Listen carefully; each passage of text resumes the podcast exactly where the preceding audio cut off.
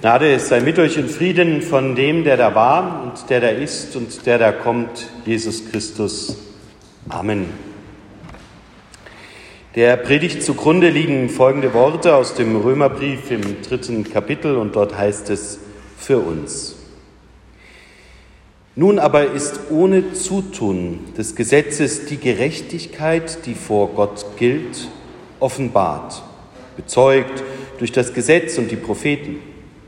Ich rede aber von der Gerechtigkeit vor Gott, die da kommt durch den Glauben an Jesus Christus zu allen, die glauben. Denn es ist hier kein Unterschied. Sie sind allesamt Sünder und ermangeln des Ruhmes, den sie bei Gott haben sollten, und werden ohne Verdienste gerecht aus seiner Gnade durch die Erhöhung, die durch Jesus Christus geschehen ist.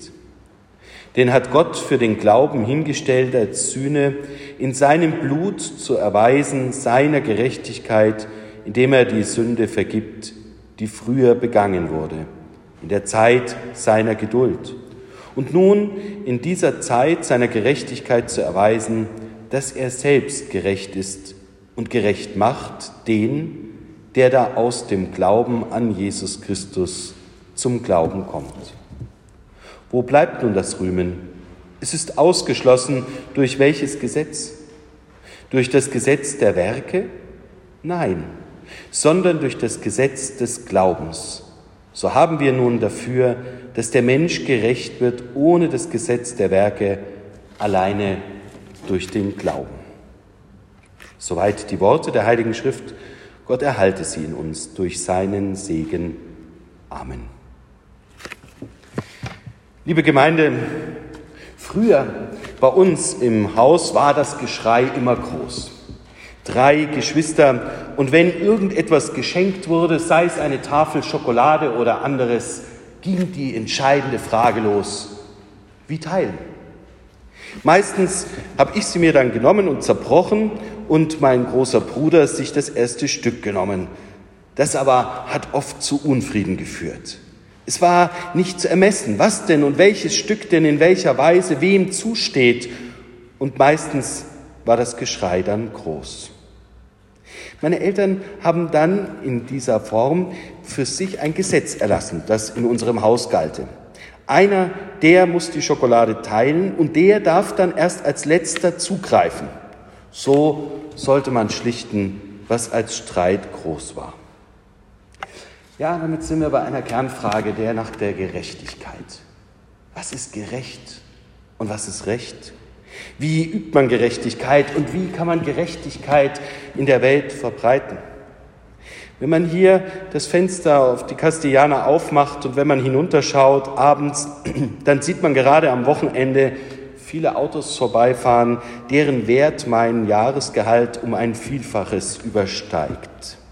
Und ja, auch jetzt in Europa sind wir nicht nur durch die sichtbare Ungleichheit der verteilten Mittel, sondern auch durch die drohende Energiekrise, durch alles, was da auf uns zukommt, vor die Frage gestellt, wo und wie kann etwas gerecht geschehen? Was ist noch Recht und Gerechtigkeit?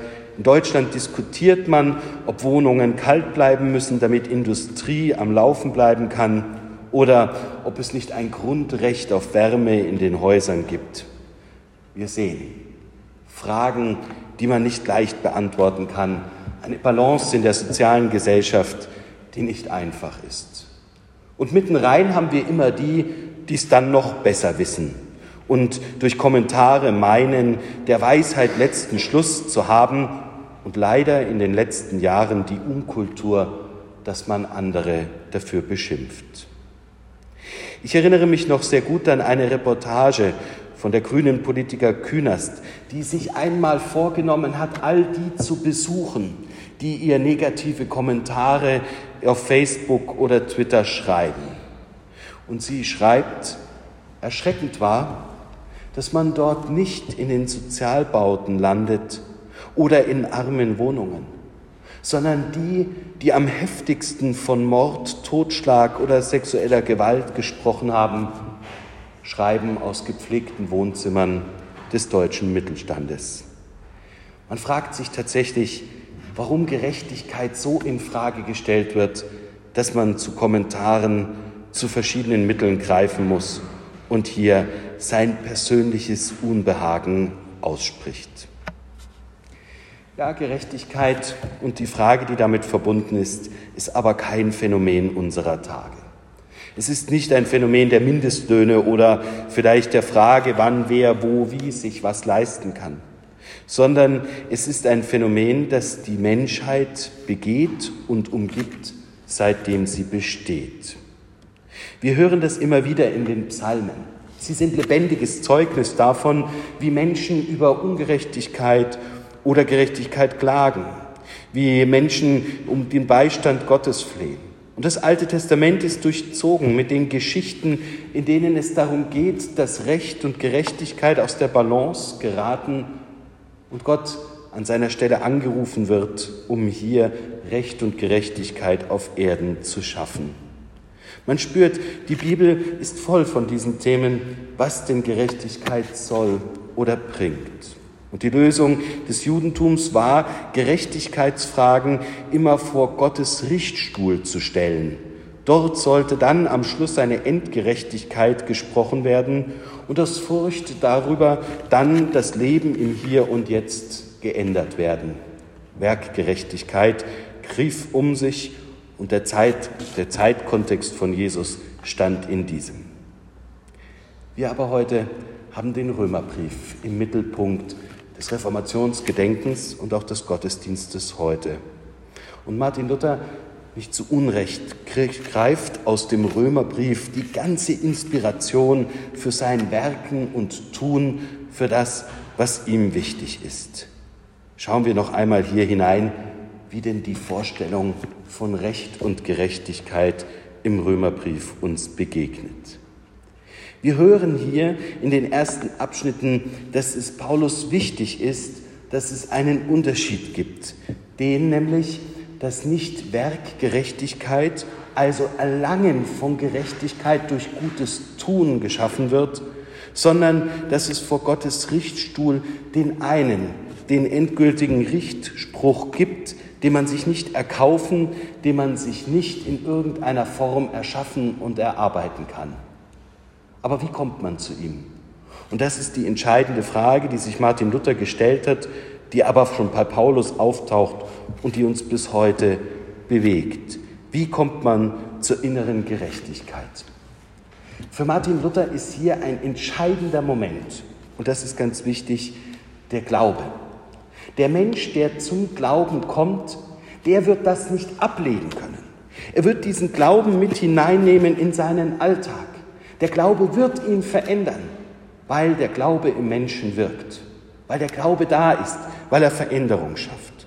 Und tatsächlich, wenn ein Mensch aus Glauben handelt, wird er andere Impulse, andere Momente sehen und setzen als die, die dem normalen Mechanismus des Menschen anhängen. Lieber Fritz, du kannst davon berichten.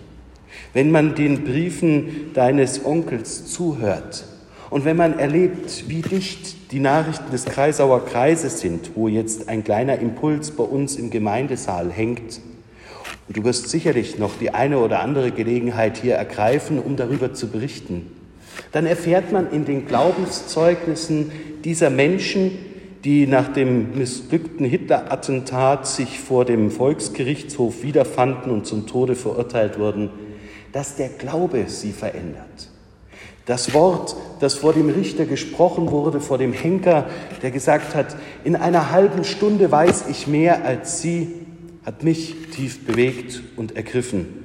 Und tatsächlich, da kann man spüren, wie Glaube verändert. Und das ist der Punkt. Wer den Glauben für sich wahr im Herzen erfasst, der wird Veränderung haben. Warum? Weil ihm die irdischen Dinge nicht mehr so zum Leben gereichen, und in seinem Leben verändern müssen, dass er daran hing. Man könnte diese Frage ja jedem vorbeifahrenden Luxusautofahrer stellen. Bist du größer, besser oder schlauer dadurch, dass dein Auto so toll, reich oder edel ist? Man wird schnell die Antwort haben, nein, es verändert sich nichts. Und doch, der, der im Glauben lebt und aus dem Glauben lebt, hat eine Not weniger, nämlich die, um seine Existenz zu fürchten. Er kann nicht tiefer fallen als in Gottes Hand. Wenn man diesen Grundsatz also für sich ergreift und wenn er ganz bei einem Menschen ist, dann wird das Spuren im Leben hinterlassen. Und das meinte eben Martin Luther, wenn er auf dieses Stück im Römerbrief zurückgriff und daraus gelesen und genommen hat, wie denn der Mensch Veränderung erfahren kann. So lebt es Martin Luther, indem er den Doppelsatz bildet. Der Christenmensch ist ein freier Mensch aus Glauben und der Christenmensch ist einem jeden untertan aus der Liebe. Ich habe hier jetzt schon die zwei Ergänzungen dazu geschrieben. Im Urtext heißt es erst, der Christenmensch ist ein freier Mensch und der Christenmensch ist einem jeden untertan. Glaube und Liebe aber sind für Martin Luther der Schlüsselbegriff, der Menschen verändern kann. Wer wahrlich glaubt, der wird Freiheit erfahren. Er wird Freiheit haben und Freiheit spüren. Und wer wahrlich glaubt, der wird den Nächsten nicht fallen lassen, sondern wird bei ihm sein, wird ihm beistehen und wird seine Mittel so einsetzen, dass einem jeden auf der Welt geholfen ist. Das ist es, was in unserem Römerbrief drinsteckt. Der Mensch ist nicht durch sich zur Gerechtigkeit verpflichtet, weil er gute Werke tut, sondern der Glaube wird ihn so verändern, dass er die guten Dinge automatisch tut, in sein Leben mit hineinnimmt und daraus lebt und die Welt verändert. Diese Worte können einen tatsächlich beschäftigen, ein Leben lang. Sie können einen ergreifen und sie können Veränderung geben. Wenn wir hier in unserer Gemeinde zusammenleben, stehen und Gemeinschaft haben, dann spüren wir, ein Stück weit wird das lebendig und ein Stück weit darf das hier sein.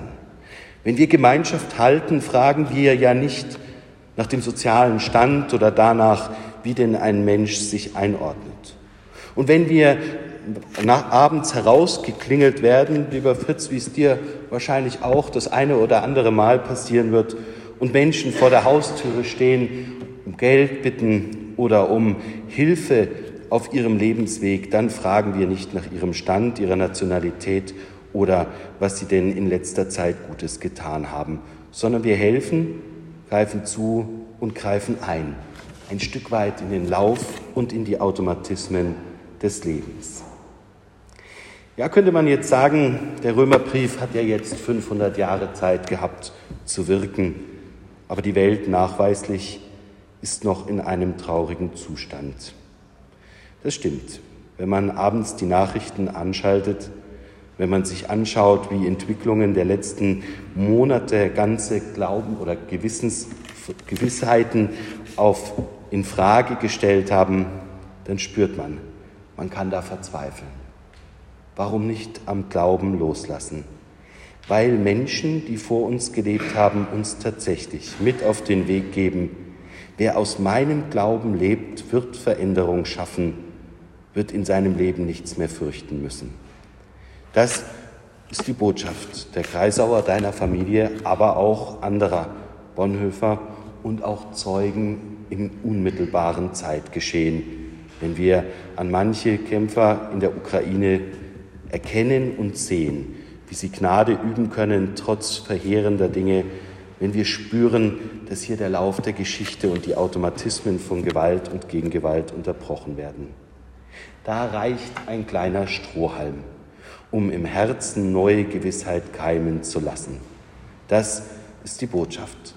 Haltet fest, verzweifelt nicht, geht den Weg aufrecht, lasst Veränderungen in euren Herzen zu und geschehen, dann wird sie die Welt ergreifen und damit tatsächlich zu einem besseren wandeln und das alles aus dem Geschenk des Glaubens. Dazu helfe uns Gott mit seinem Geist und mit seinem Beistand jeden Tag aufs Neue. Amen. Und der Friede des Herrn sei mit euch allen in Ewigkeit. Amen.